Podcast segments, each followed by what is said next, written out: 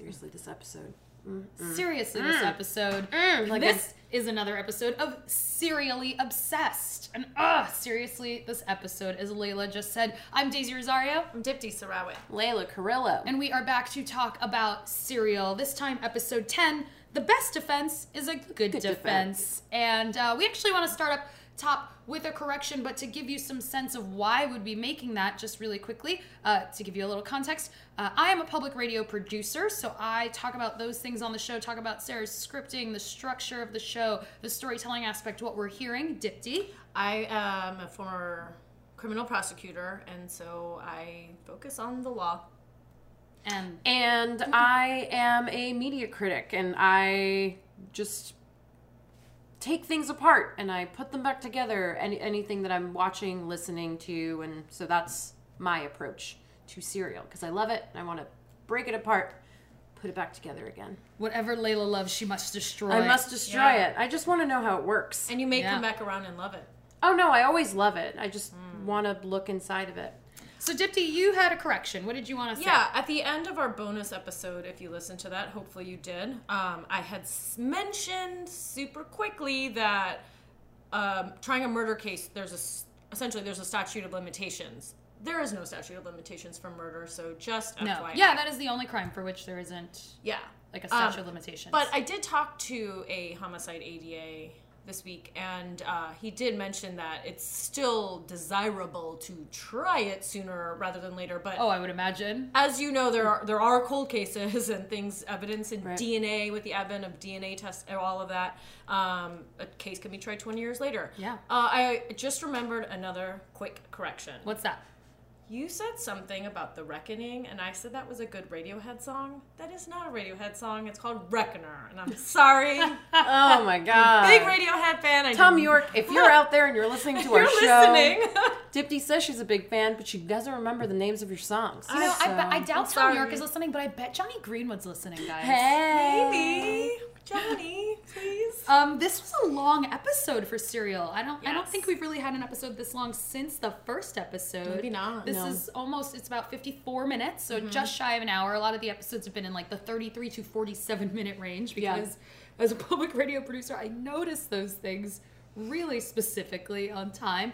Um, and there was a lot, and and Although I feel like more juice at the bottom of the episode than the top of the episode. Ugh, well, it depends on what you consider juice, so we'll get to it. But I did intro. Well, I was saying this to uh, you ladies today on a chat, but you know, I have mentioned on the podcast before that I was reading the book Homicide by David Simon, which is a year in the Baltimore uh, City uh, Homicide Detectives Unit. Uh, and then I'm also currently watching The Wire. And so between that and watching The Wire and Serial, like You're knee deep in Baltimore. specifically in the Baltimore criminal justice system. Yeah, I am like as knee-deep into Beemore. it. All of my free time outside of my work is right now spent in various periods of time Yep. Of the Baltimore's. I'm like watching The Wire. The first season 2002. This case is like from 1999.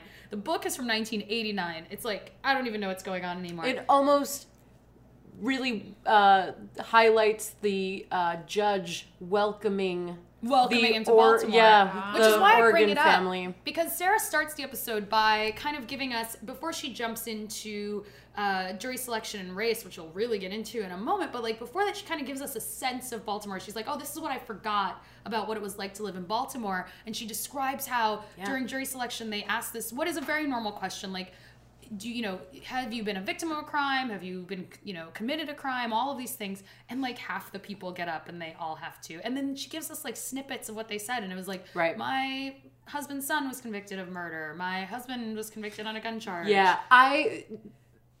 What was funny for me was that the tape ends with the girl saying like, "Oh, I have two uncles that are committed, uh, had uh, uh, are accused of murder, or, and they're serving time."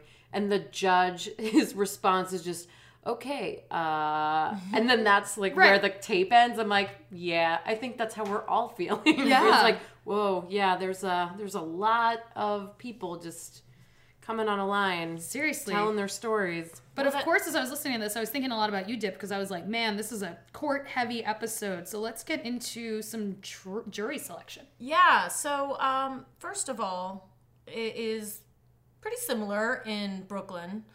a lot of the people on the jury have been con- or have a lot of the people when you're picking a jury have been victims and perpetrators of crimes. And you have to ask these questions. And the tricky part is is that the same person can totally cut both ways. You can have a grandmother who lives in a violent area let's say and she may have a son who was convicted and is in prison. So she may be angry with the police officers. Or she could you could you ask where they live, you find out what neighborhood they're in, what they do for a living, all these things. But she could also think, "Oh, well, I raised three children in this neighborhood and all of them turned out great so i don't like these ne'er-do-wells. And she and she could be more with the cops on that. And that's what's so tricky is you ask these questions of the jurors during voir dire and you may get certain facts but you don't know what's behind the curtain and so when you are a young ada they teach you as much as they can Right. about things that you need to think about and one exercise we had was i, I think that they handed out little tidbits about us that are secret you know? And then someone would come up and practice their voir dire. And and it was it was a matter of are they going to get that out of you? Oh yeah. and it was really hard and interesting and when you just start out it's Oh, fascinating. the psychology of it Yeah. is super fascinating to me because in my mind, in my simple mind, where I try and uh, make sense of the world, it seems like you're putting together a just like a very complex mental chess Yeah, game, and you're absolutely. like picking out the the like the perfect pieces that are gonna get you to like the easiest checkmate and i think that that's fascinating. There are moments where i'm listening to the show i'm like i'm gonna go to law school. Today you wanted to go to law today school? Today i was like, in the yeah i was like uh what do i have to do to take an lsat i'm ready to do this which Oh, is man. just shows you how fickle and weird i can be. But that i, comes up I a get really in into it. too, which I thought was interesting. Um, they don't spend a ton of time on jury selection, but there is one case in the book Homicide that is they spend a lot of time talking about uh, what it was like in the court and and the jury deliberating and them trying to like get a sense and they can hear the jury arguing and then finding out after the fact that like a few people were just straight up like I hate cops. I don't trust them. So whatever, you know, Yeah. because and you know, not going to get into the facts of that case, but yeah, like clearly, like it didn't necessarily matter how good of a job these people were doing during the actual like presenting of their case. Like there was some stuff that had already been sacrificed during voir dire. But also, some people really want to be on a jury. Yeah, And Right. they know, I mean, remember that Curb Your Enthusiasm episode Yeah. where Larry David didn't want to be on jury?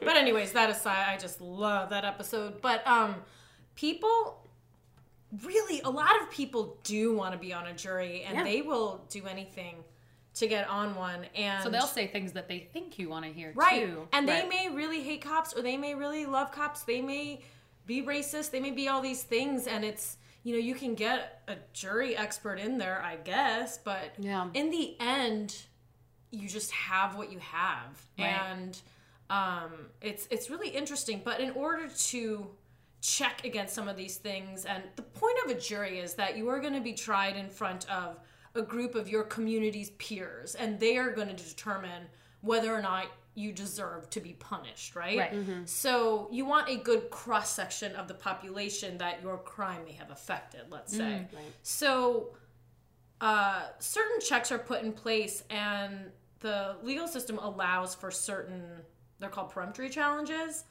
And if you just have a hunch in your head that you just don't like someone, you just don't like their face, or you just don't trust them, but you can't, they didn't say that they're prejudiced against police officers or that they're prejudiced against a certain race or women or whatever the case may be or or they they refuse to convict without DNA evidence. All these questions you can ask um, but you can just reject a certain number of jurors without a reason why. But then it gets complicated because if the opposing counsel is realizing that, wait, they seem to be systematically taking these their peremptory challenges on everyone of the same race or of the same mm-hmm. gender or of the same ethnicity, then you can put forth a Batson challenge to say their peremptory challenges are not proper. A challenge Because- to the challenge. a challenge to the challenge and um, that's to protect equal rights and those are for you know it's for equal protection and that's for immutable characteristics Right. we all have like it's just born. a checks and balances Yeah. thing. and so it so it is very complicated and then you And does that to happen argue it. often, or is that one of those things where like it exists but it doesn't always? I think it happens a fair amount. Okay. you're definitely keeping a check on it. You Right. when you when you're picking a jury, you have this big piece of paper and you have your list and you're writing down everything and and a lot of times it can change. Sometimes the judge is just wants to do the whole voir dire and you have to write everything down and you have to be really quick about it and make really quick judgments and I'm sure you loved that part. I did. I will say that one time I was given a piece of advice that was Dipsy, if you are attracted to the person, don't put them on your jury because they're going to be too liberal. That was a joke. It's not how the office operates. Dipsy likes uh, gre- greasy guys, like guys. So if a Greasy guy hair. showed up with like a top bun, Yeah, top buns, Maybe. top knot, top knots. you'd be like, I can't have you on my jury. Oh, my jury. But we can go Um, out afterwards. Kidding, I've never done that. but anyways, uh, you you do have to put aside all your thoughts on who you want to hang out with and who you don't. Um, you know, you put all politics aside. There's certain there's certain types of people that defense attorneys gravitate towards and that prosecutors gravitate towards.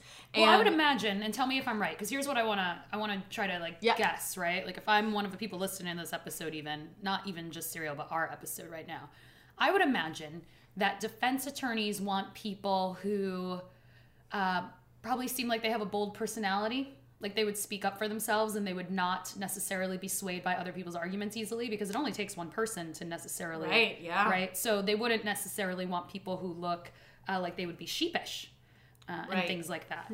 um, but yeah, it depends what other things they say though. Absolutely. You know? But I just mean in terms of if we're looking for kind of a big, broad, general way to talk if about you it. are if you are getting i mean gosh if it's just some total hipster from williamsburg or bushwick i would imagine that the defense attorney might want that more because of they're just more liberal and But I actually read a thing that here in New York, the rates have been changing in the areas that have been gentrifying the most because they're actually Mm. voting very well, not voting, but they are more conservative on juries because they are now in these neighborhoods Ah, yeah, like Bed-Stuy, interesting. Like uh, East New York or Yeah. things like that. Not necessarily as far as East New York. yeah right not New York. You don't know what we're talking about. But we did mention one other time that you know Dipti, when she was a prosecutor, worked uh, largely it- with a precinct that I grew up in, and it is like the highest murder precinct in the city. And as those areas changed, you've got these kids coming who grew up in the suburbs, Yeah. who have very different backgrounds. Right. even though they are very liberal eh, and they do woodworking and they buy Right. six dollar lattes, But they still want a safe neighborhood. they want a safe like neighborhood. not Again, I'm my making air quotes. Air it's quotes. NIMBY, but it's also Kinda. just them like not Right. relating to the person who might have the story. So I read, Right. I think I've read that this year that, I that would that's not- going to shift. i would not doubt that at all Yeah. uh, it's that's why it's so complicated and fascinating And I would imagine that still depends You're on the crime. basically trying to figure out what's in people's minds, Right. Which is God. That's I mean, just the vast contraries and things that just exist within each person. Um, I just because we were just talking about like race and juries, um, I would really love to talk a little bit about like Adnan's mom. Yes, and let's her. do that. Well, that's right at the top too. So let's Yeah. get into next that. thing. Um, and SK right at the top is just like, hey, you know what? I don't buy this whole anti-Muslim sentiment that you think uh, convicted your son.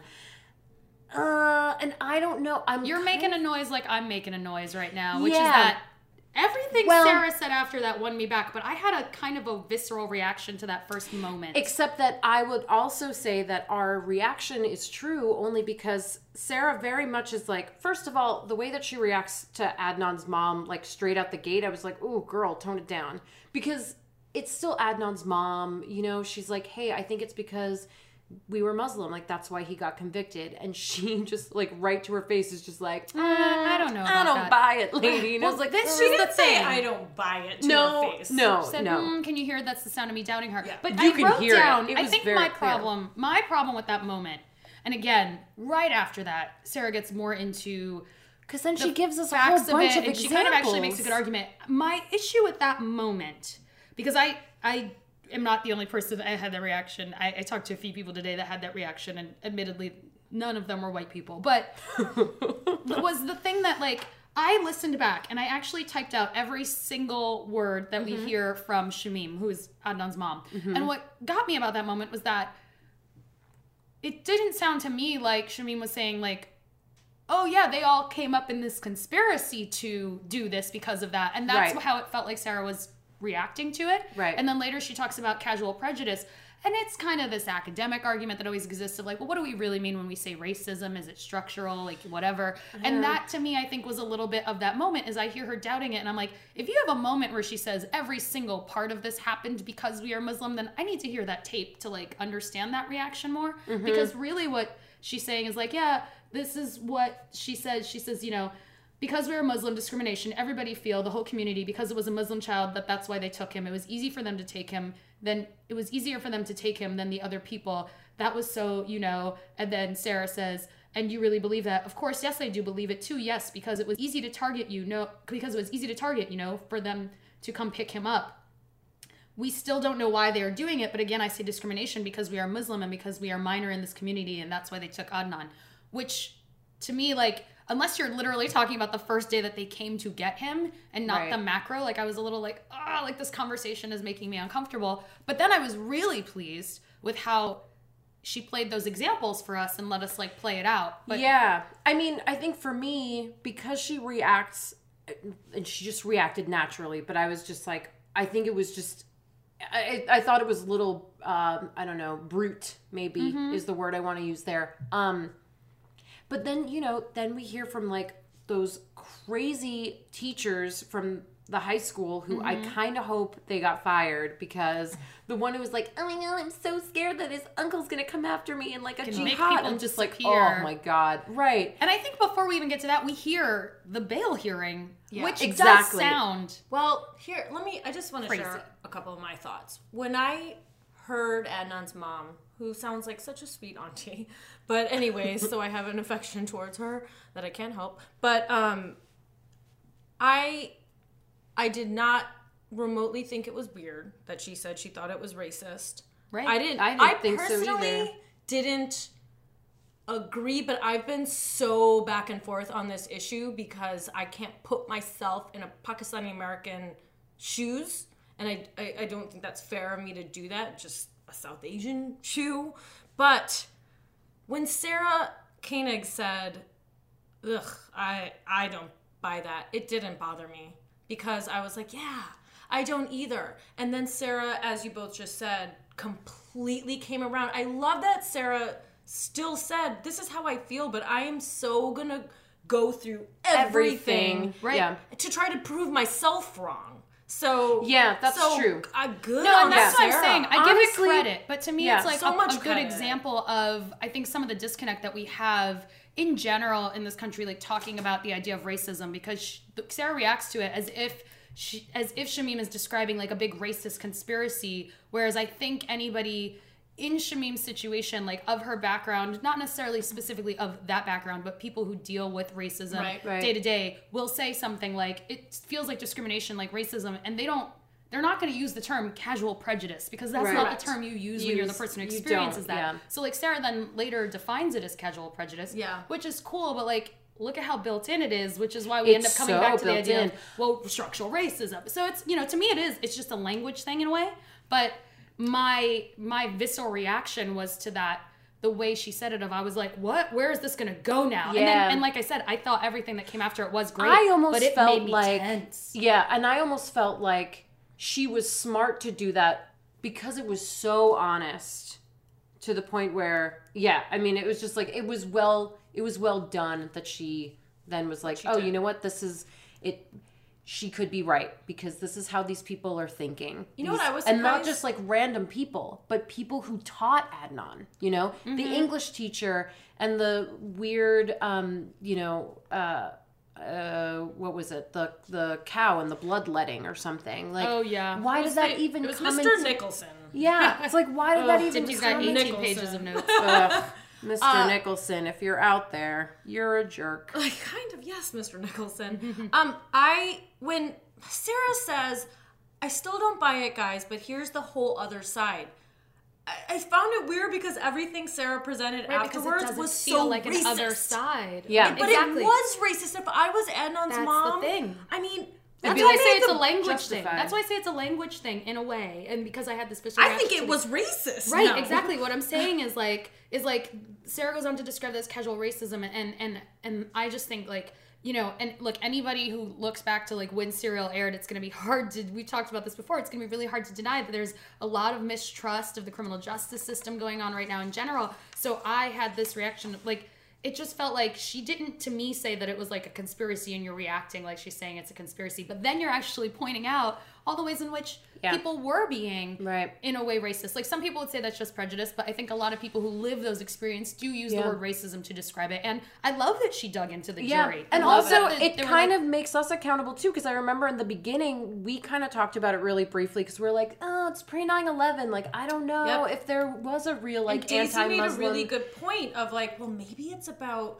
this stereotype of controlling, and I hadn't thought of that before. Exactly. And in And- this episode, it came and around to the fact that that's yeah, what it was. Just bottom line, just the fact that like latent racism is just. I mean, it's a thing that will that that always exists. will always exist. I think casual ra- uh, casual prejudice is a huge thing. I felt that I've never truly had racism against me, but I know that there was what I call kind of ignorant racism, where they're just ignorant and Right. they say certain things. Mm-hmm. It's not because they have malice or ill will, Right. And you know, in like That's almost like the best kind to get because then it's just like mm, no, I don't, I don't, I don't like it. It was I mean, not nice growing I'm up. not with No, no, saying exactly. I'm just saying like of all of them, I'm like that. This is the one where I'm like, ugh, this is like the easier bitter pill to swallow. Right. But I would say later we see how that issue of what I'm calling at this point a language difference on this comes up with the jury in that, you know, it starts with them being like, oh, we didn't take his religion into account, but then they all start talking about his, culture. culture. Yeah. So you know what I mean? So it's Right. like it's like for a person of color listening to the show,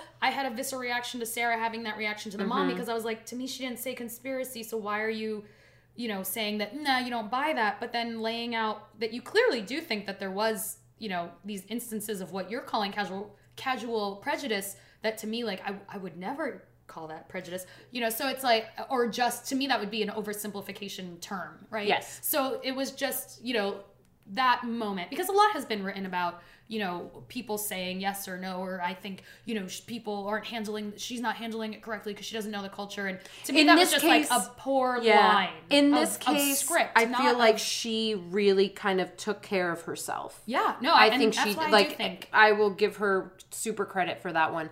Um everything that came after it i do think was great on that, what did you guys think of that cultural report? Oh my! I was oh freaking my out. god How weird was that? and then it raises so many questions because you're like okay because even sarah says like you She know says, like, "Oh dear," and She I was says, like, "Oh, "Oh dear." dear." oh dear, right. yeah. but specifically Oh, yeah. like we you know it look, sounds like one what one officer completely turned her down the other one talked to her for like a few minutes on the phone but ref, would refuse to be recorded. So neither one of them will appear on the show, show. So she doesn't know she can't ask them how informed they were by this. And all she really has to go on is that they clearly were still in contact with this person. So it's like well it's very possible that that is the same line of thinking that they were having Yeah. Yeah. or maybe that they weren't really going down that route, but then this shows up on their desk, and all of a sudden they're they're like, oh like, yes an honor crime. "Oh crime yeah, like an honor well, killing this makes sense, like an honor Uh, crime thing. We could On that note, I have it. to share a very, very interesting theory What's that? I read today on the case, and I want to credit my friend Sean Serino for bringing this to my attention because it's it's so good. Good on you, There's Sean. So give it to us. there's this uh, woman named Kelly Oxford, and she posted this on Twitter. And uh, she's some best-selling She's novelist. yeah, Kelly Oxford is uh she's like she I think she started off as like a, well whatever I'm I might be wrong I she's a Twitter personality. Her Twitter that feed is became great. a thing. yeah. Yeah. So she had a great theory. She, so this is what she said that Jay was told that basically he's going to get convicted. He is going to be a murder accessory after the fact um, to a first degree murder.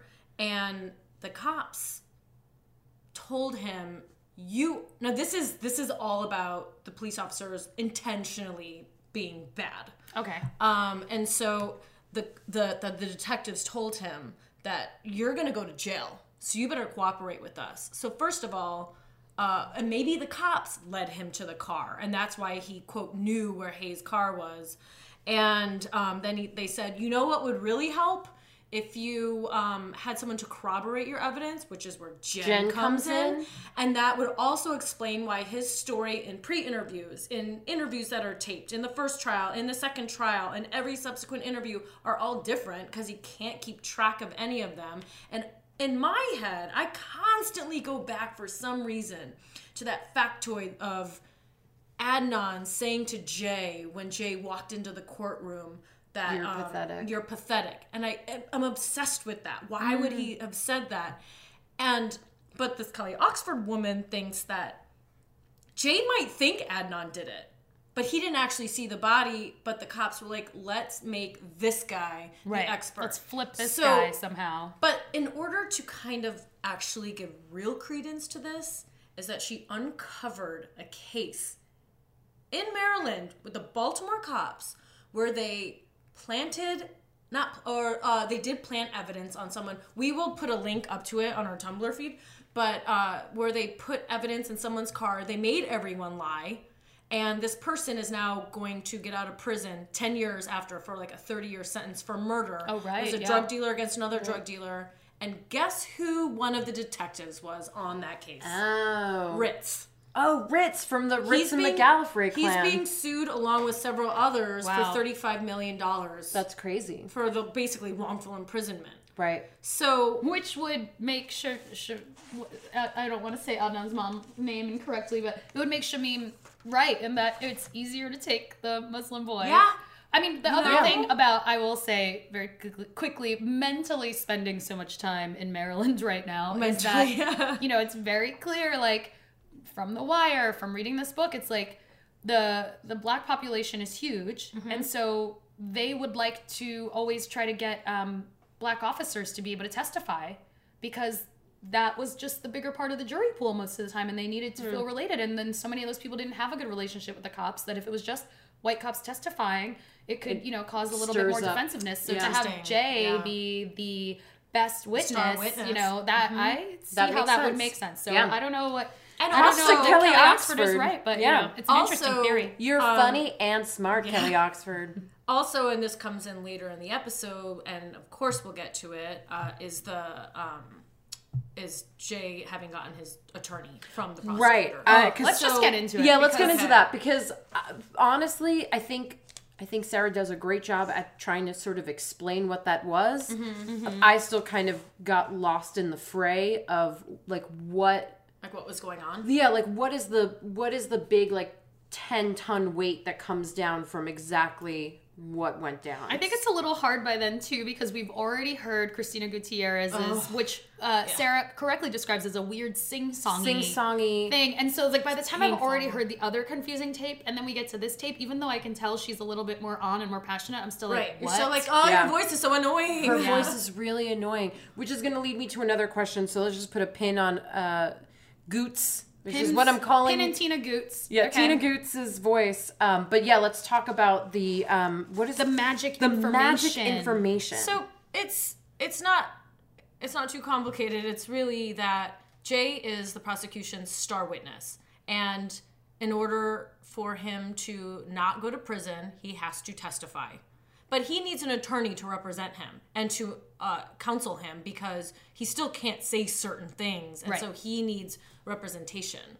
Anyone who's a witness is allowed to have their own representation and tell them you do or don't have to answer certain things because they just don't know. Right. Right. Um, sure. And Jay was very young at the time as well. Of course. People just wouldn't know. So he's not in touch with anyone from, I think it was April to September 6th of 1999. No communication with cops, no nothing.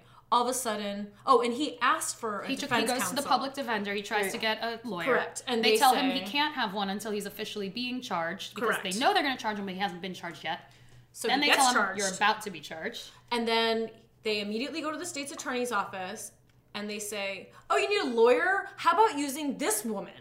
So Right. it's like a conflict of interest. Completely. Yeah. The prosecutor can't You basically them. just had the reaction that Sarah said God, we oh, should be oh, yeah, having yeah. here a lawyer and have a lawyer in the family. I thought you meant that- like Christina. I was No, no, oh, no, no, no. You did not go like that is crazy. the prosecutor. She Um, yelled but her that- entire. Uh, She yell. courtroom, She is a. She's a yeller. between all my reading and the fact that I do, we do stories on criminal justice. You know, I'm a Mm-hmm. journalist, so I, you know, it's like one of those things where you have to learn a lot. Uh, like you have to learn a little bit more about the re- realistic side of how things work, but you're not an expert in them Yeah. per se. So, um, yeah, when I was listening to that, I was like, right, like of course, like he he he would be up for criminal uh, uh, case, so he would have the right to a public defender, but and and he can totally be a. a a witness for the prosecution, Yeah. but that doesn't mean then that the prosecution is the one who goes and gets him his lawyer. you, yeah, because That's and that's where this is weird. So the reason the reason why it's frustrating is a few reasons. First of all,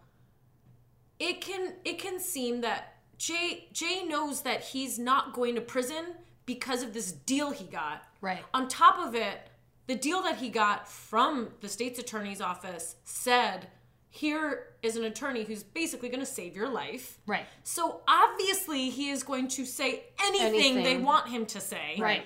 And then Christina Gutierrez finds this out at trial, and that is improper because she could have had, she could have investigated or done something, and that's Right. just unfair. Which they sound like she tries to, and then the judge is like, "Well, no, actually," because Christina tries to argue that it's a benefit, Right. And then the judge is basically like, hey, clearly Jay has no idea what's going on, so don't worry about it. And it. the Which reason why it's- Which I thought was weird I too. think it's weird, first of all, yes, but I think it's so sad given the fact that they pulled the jurors after the first Yeah. mistrial and they hadn't presented the whole prosecution's case, but they did present up to the cell phones and a um, significant portion of it. A significant portion, and if it's if it's true that the jurors were leaning towards acquittal, you never know if that'll be the case. Right. That's But- truly what the heartbreaking thing is, and that's why Sarah Well- says Adnan's whole life could be changed. could have been completely different. if if Christina. But that's yeah, actually well, a different thing. but thing. that's a different mistrial- thing, That's right? Because Right, the right, right, mistrial right, right. Let's get basically into the mistrial happens in a few minutes, but yeah, like Because yeah. the mistrial Sorry, ends up Yeah. happening as a result of her the, calling somebody an asshole and them getting into a back and forth about whether or not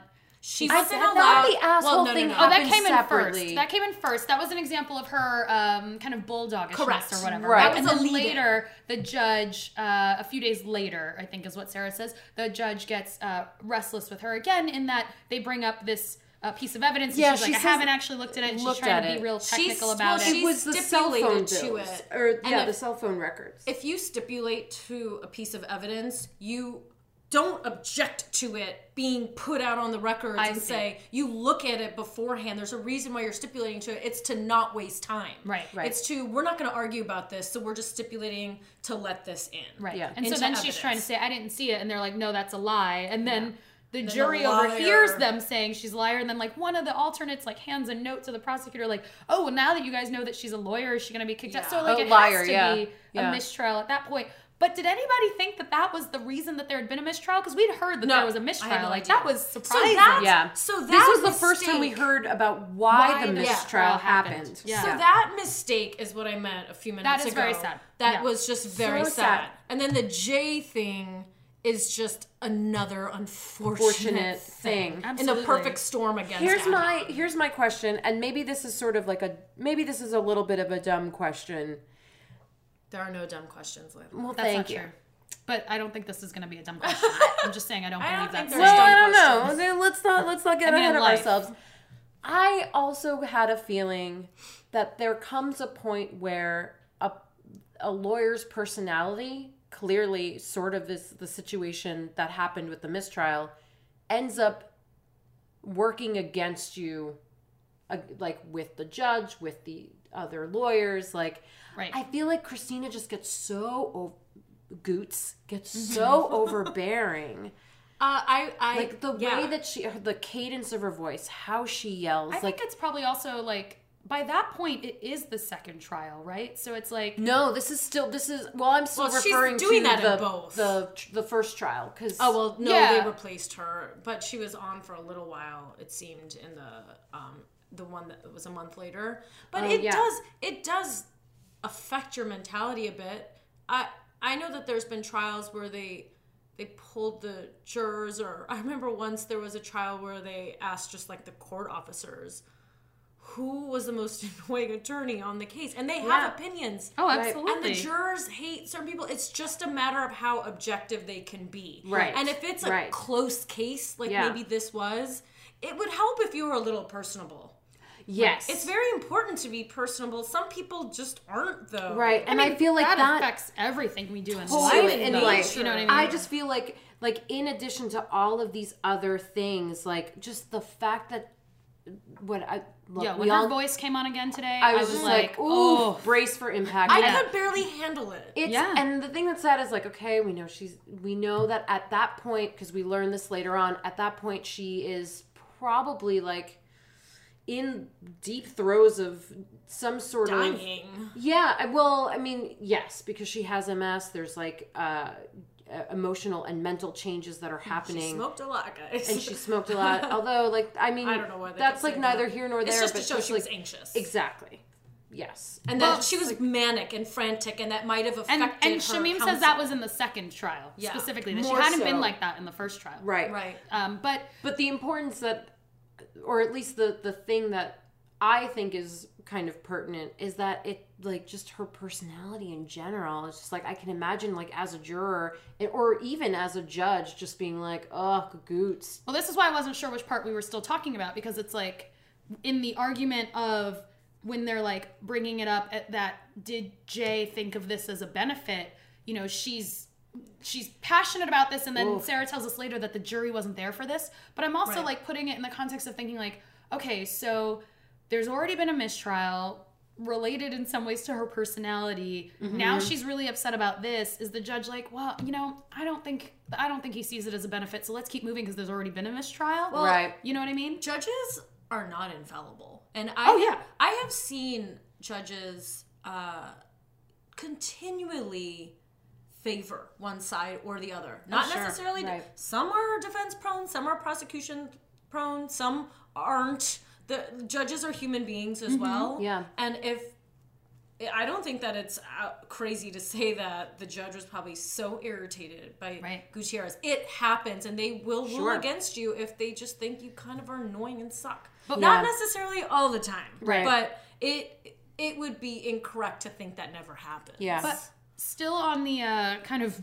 annoying voice of Christina Gutierrez is let's go back to Adnan's R.I.P.. point for for a moment where Ugh. he's like, oh, Yeah. like he believed in her, but he did feel like in the second trial, like she wasn't making her points clear. Like, oh my god, that tape is so confusing. so Sarah confusing. literally tells us what we're gonna hear before. I didn't understand. and understand they it. just She heard. Yeah. And I and as you're listening to it, you're like, Yeah. what is she saying? Yeah, Like, and then she goes to clear. tape of, of jurors just being like, I don't know, they were saying stuff but not saying stuff. right. Yeah. Um, Were you surprised, guys, by how though at peace Adnan was? This is more towards the beginning of the episode. He said she really did fight for me, though. that is not a surprise to me because that No, dude I is he so described chill it really about well though too. everything. He was like, We talked people about don't this so know that dynamic, and he's like, try to melt, you know, ball up like a teacher, a coach, a guidance counselor, and like all of this because that really is. I would imagine that's the person he's seeing most, and like when his family's visiting. They're probably on the other side of glass. Like this is Right. the only person that he actually gets to spend like Yeah. physical time with. This and person has young. his life and In She's her getting him his skin medication, you Yes. guys. Oh my god, proactiv is so necessary. I'm gonna presume it's proactiv. I'm gonna presume it's pro- was there proactiv in 99? Yes, yes, there was.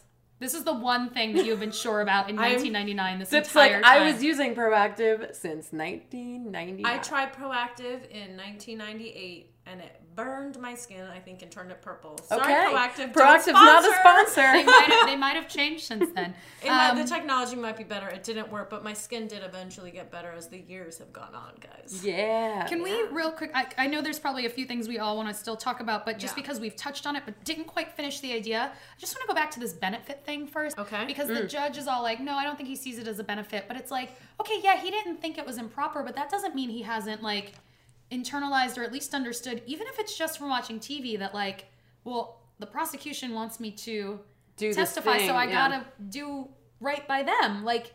To me, even at that basic level, that's still understanding. That's as a why it's absurd way. to me. Honestly, Yeah, because right, I It's think crazy to me I that they think you're ruled the way they absolutely did. right because Yeah. at, at some point he might not have understood the intricacies of all of it, but it's he definitely understands like Subconsciously. you scratch my back, Yeah. I'll scratch scratch yours. yours. I'm not Well, I going mean, to like that is the thing, right? That's crazy to me. Yeah, I mean, making because huge hand gestures he's a- right now. he's essentially is. getting a like a under the table plea, He's right? I mean, is that private is that a correct sort of way of thinking about I it? wouldn't call it under the table. It's just a that's how a plea would work. No, but A I plea mean, in exchange for testimony. I mean, it's not under improper. under the table in the sense that he's getting he had received a Oh, right. lawyer For that, free. right? a that he- private defense attorney. For Yeah, not like a public defender, like a private defense. Oh, and then there's that moment where they follow up on this whole thing and they're like, they, they ask uh, the the private attorney who did represent Jay, like, Oh. did you meet him first there? And she's like, no, no, no, that wouldn't have happened. And then Sarah's like, but when she talks to the judge, she's like, yeah, uh, when he first asked me to, uh, when I was first, and Yeah. it's like the I weird, was so Yeah. it everything angered me. it is so Yeah. frustrating. Yeah. That was very frustrating. Yeah. Um, so what else do you guys want to touch on that we haven't? I just I just felt like we were jumping around those points, so I wanted to make sure we close the loop on that one. Uh, I I want to talk about uh, the end when we when Sarah uh, touches on the fact that Adnan asked for a plea deal twice. Yes. I want to know what your guys' opinion was when you heard that. Well, here's the thing. Let me say this really quickly.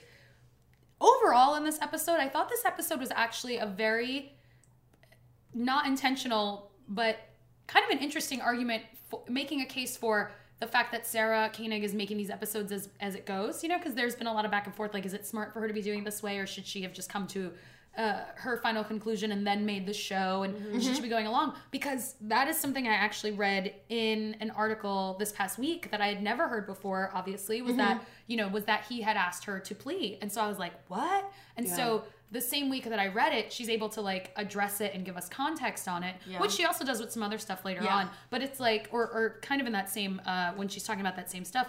But it was interesting to me to hear that addressed because we talked so much about whether or not you know Gutierrez had bungled this case kind of comes up all the time. We don't always spend a lot of time on it, but it comes up a lot and the fact that yeah, like he had asked her to look into a plea yeah, and she didn't and she didn't it. at all was like, "Huh." And it's interesting because I think in the back of my mind that was always a thing of like, but people do please all the time, regardless of whether People they're confess guilty. to things they didn't They do. mostly just do to get right? out of it. Yeah. I mean, right. Especially, and Adnan sort of admits it towards the end. He's like, look, like, you just do that so that you can get. I mean, he's like, an- anytime a guy comes in, I tell them, take a plea. Like, take 'cause- the plea, take the Take plea. the plea. Because, Usually it's the attorney begging their client to take the plea. Right. Right. Because you don't want to risk trial if you don't have to. I mean, I m- not to defend Goots completely, but I must imagine that her thought process at this point, because who knows really what her train of logic was, was that if this kid is innocent, I, you know what, I maybe I side with Rabia. It seems like Goots got so obsessed with money that maybe she was just Let's just talk about the money. stringing them along. Um, That really not just bothered me. the I Saids, mean, the, but also the behavior definitely seems like it was spiraling out of control. I wondered if it was because she had a lot of healthcare costs. I'm just know. speculating. I could never know. Yeah. Serial 2 is going to dive into how the American, the broken American healthcare Yes. system It's actually gonna be ruined like Adnan's The life. Wire. What if right? What if Goots is secretly like a Walter White of like lawyers, where she's just like bleeding clients out of money because she cannot afford her health care. Poor Gutierrez. But then, you know, Sarah did do her such a justice also, though, in explaining to all the listeners of Serial that she was a sought Respected after that she'd been great attorney. for a time. Right. She tried novel cases and the lengths that she went to going to a grade Yeah. school to try to talk to Which them I about loved. Can I tell you how excited I, love got about that? Because I tell people to do that all the time. Yeah. Like I do science Go and into be health able to reporting at times, and it's explain like, it to children. You're gonna do it on radio. Explain we can't talk about numbers. graders. Exactly. I told a friend Yeah. recently she had to take a test for insurance, and I, and she has this little niece she loves, and I was like, explain it to your niece, because she was like, I can't Yeah. remember it. I was like, explain it to your niece, and then you will know if you know it or not. It just like, it just yeah, shows it just shows how hard she did work, but then I mean it's just She as- just didn't know when to stop. it's just as frustrating as the whole case. There's a part of me that's like explain a lot of this is and again this is a presumption but a lot of this is just ms like these are just uh, uh side effects of Yeah, I don't know the mental battling effects of. MS though. I'm I- not. there's a i mean it's doctor. Yeah There's quite a few, but I There's a think even if it's not that each aspect of it is directly from what would be an actual biological response to MS, like mm-hmm. the stress of knowing that you're getting sicker and all that Yeah. stuff. I could see how those Right. things and being in denial And about it. Exactly. Like, no, I'm gonna do my thing. I'm she got do my thing. Like, she got can't. stuff in the hospital. They would bring her right files to her. i mean there on. could there's definitely a part where she's lying. probably denying the fact that she yeah exactly like you said that she's denying the fact that she's ill that maybe she's trying to work through the actuality of what's happening through work you know like that's just her therapy or what have you um Mm-hmm. But her therapy just- involves people's actual people's lives actual lives, which is really sad. What I thought was um, just to add some levity to this moment. What I thought was really cute was uh, at some point SK starts talking about the um, the case ag- against Goots, which Mm-hmm. I believe then eventually leads to her um, asking for to be disbarred. I don't know if there's Well, like a, she got disbarred ultimately Right. because. but of- I yeah. think it was like a mutual thing. Like she Oh right, right, right, right, like, right, it had wasn't to pay that- out yeah. to 27 yeah, or and something. and it wasn't that she was like disbarred. I think it was like I don't know what's that thing Well, when she you're was like disbarred. she, was. was. but I but she like agreed to it. It was like Yeah. one of those things that took a plea that she wouldn't. yeah she took a plea. Um, but at some point Sarah's like I wrote that article. Yeah. She was so Oh, proud. She goes, well, according to the Baltimore Sun, Written by, by me. By me. I totally noticed that. I'm like, that was interesting Really that she cute. said it like that. You know what I really loved is how she ended it. Oh man. Well, she she made two references, okay, now three because of the Baltimore Sun, to herself that were kind of meta. Oh, the asshole one.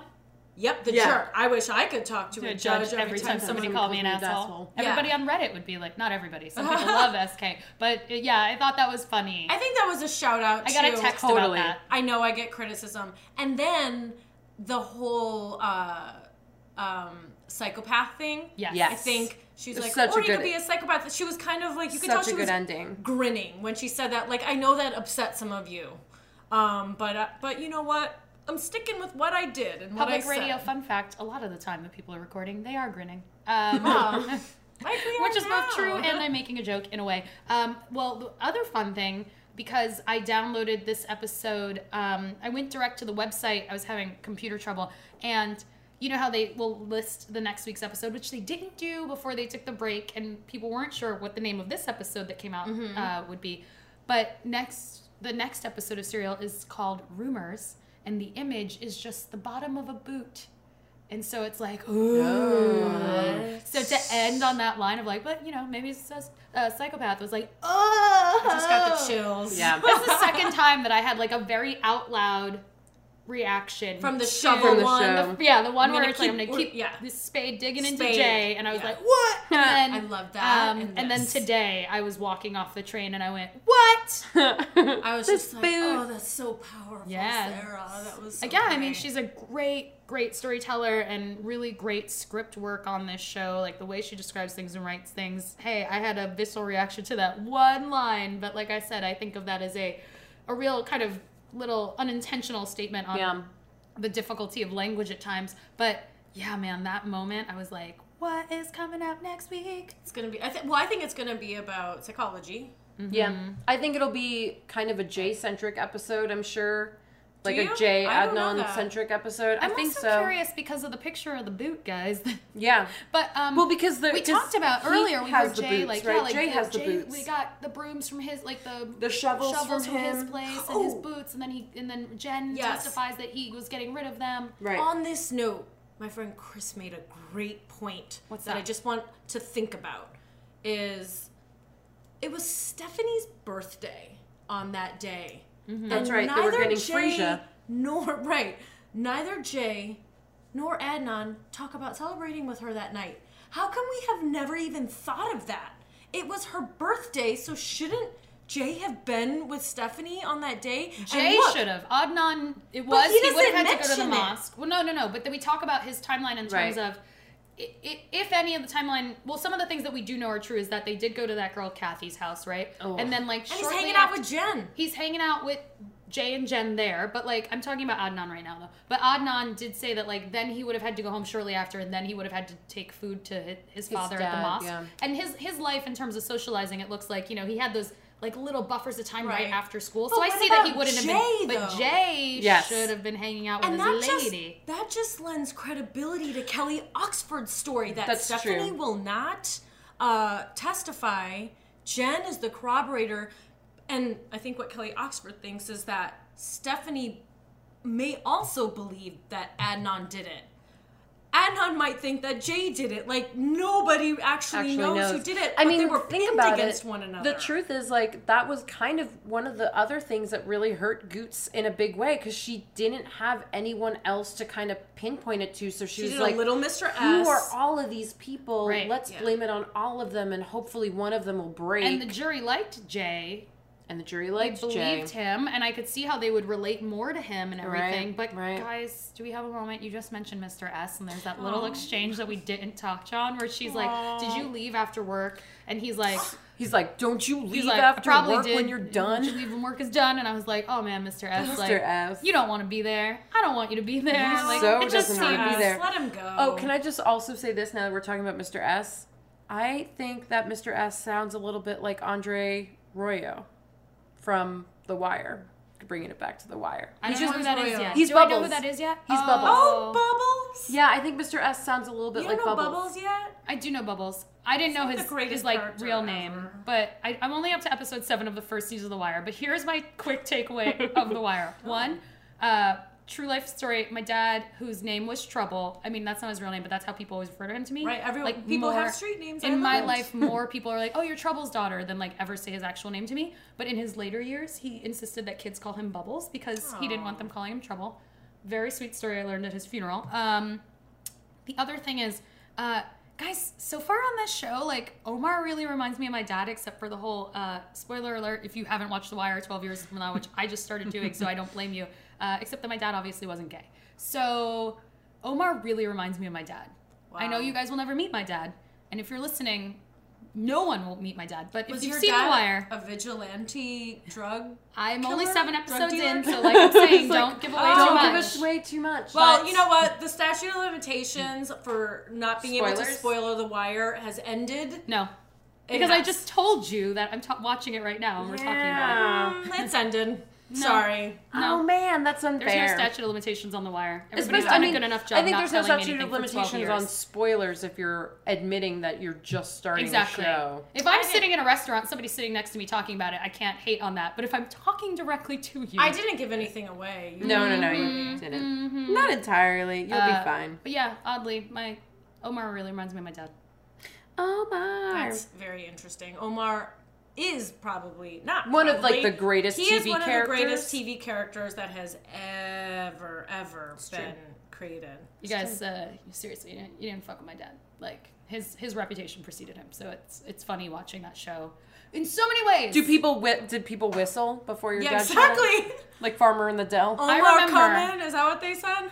Yeah, but then they played like he or he whistled Farmer in the Dell. Oh, that was so Oh. crazy. Well, I my one of my earliest memories of visiting my dad in the projects that he lived in was getting out of like a car that either my grandfather or my mom must have driven me over in to visit him and like walking up to the housing project and there's people hanging out outside and they start whispering and they're like, "Yo, yo, that's Trouble's daughter, yo. That's his daughter." And I was like 6 or something. So Did that scare you or excite you? I was kind of like, oh, this is my understanding of my father. Like, Wow. but I mean, like, yeah, so that is one of my memories that his reputation definitely preceded him. So that's weird. And there you have Daisy's dad, guys. But this Yes. is what I sound like. guys. I sound like this. so that doesn't make sense. you don't know what I look like, but I sound like this. That is very interesting. Yeah.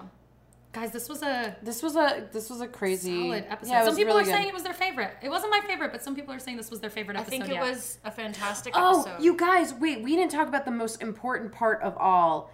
Um, when Sarah starts talking about the cultural, the like the cultural Pakistani manual Yes. that they get, she says the term money shot. Yes. And I freaked out because I know that Sarah is like not she's not old, but I was like, ugh, I feel like you just like my mom just used the term money shot and I'm like, ooh, you're not I allowed I did to. not have that reaction. I- Once again, Layla. It stuck out to me, but I I, like, didn't. I didn't have a I big loved reaction to it. it, but I noticed it. I loved it. I definitely had like a weird like oh mm, like I wasn't grossed out about it. I was just sort of like oh that's weird that That you got just me excited. Referred to it as a well right because it's a money shot. It's supposed Right. to get you excited. I thought it was That's a good build up. that's what it's for. Straight to the face, it. Dipty. This episode was awesome. Yep. That was Um, great. Hey, if as you have any comments for us, you can email us at seriallyobsessedpod at gmail.com. That's right. or you could tweet at us at tweet it. serial obsessed pod. Yeah, guys, there's a limit to the length of Twitter names. So it's just to be clear, it's serial obsessed. No, no, no, No, no, not no, a, Layla. No. It's Sorry. serial obsess pod. So just serial Just drop that obsessed D. pod. And yeah, the no past tense. Gmail is serially Serially obsessed obsessed. pod at gmail.com. So thanks guys for listening. Hey, and also thank you so much for listening. Thank We've had you. quite a few listeners and it's just awesome to get such kind feedback from so many listeners. So thank you guys. We are in this with you. We are such fans. We, We love talking about the show. it so oh, Totally. much. We're always looking for people to talk to about the show. So really do shoot us an email, tweet at us. We would love to know if you have any questions or something you want us to address because we are going to try to do a couple bonus episodes. So thank you guys so much. This has been another episode of Serially Obsessed, and we will catch you next time. Okay. Bye.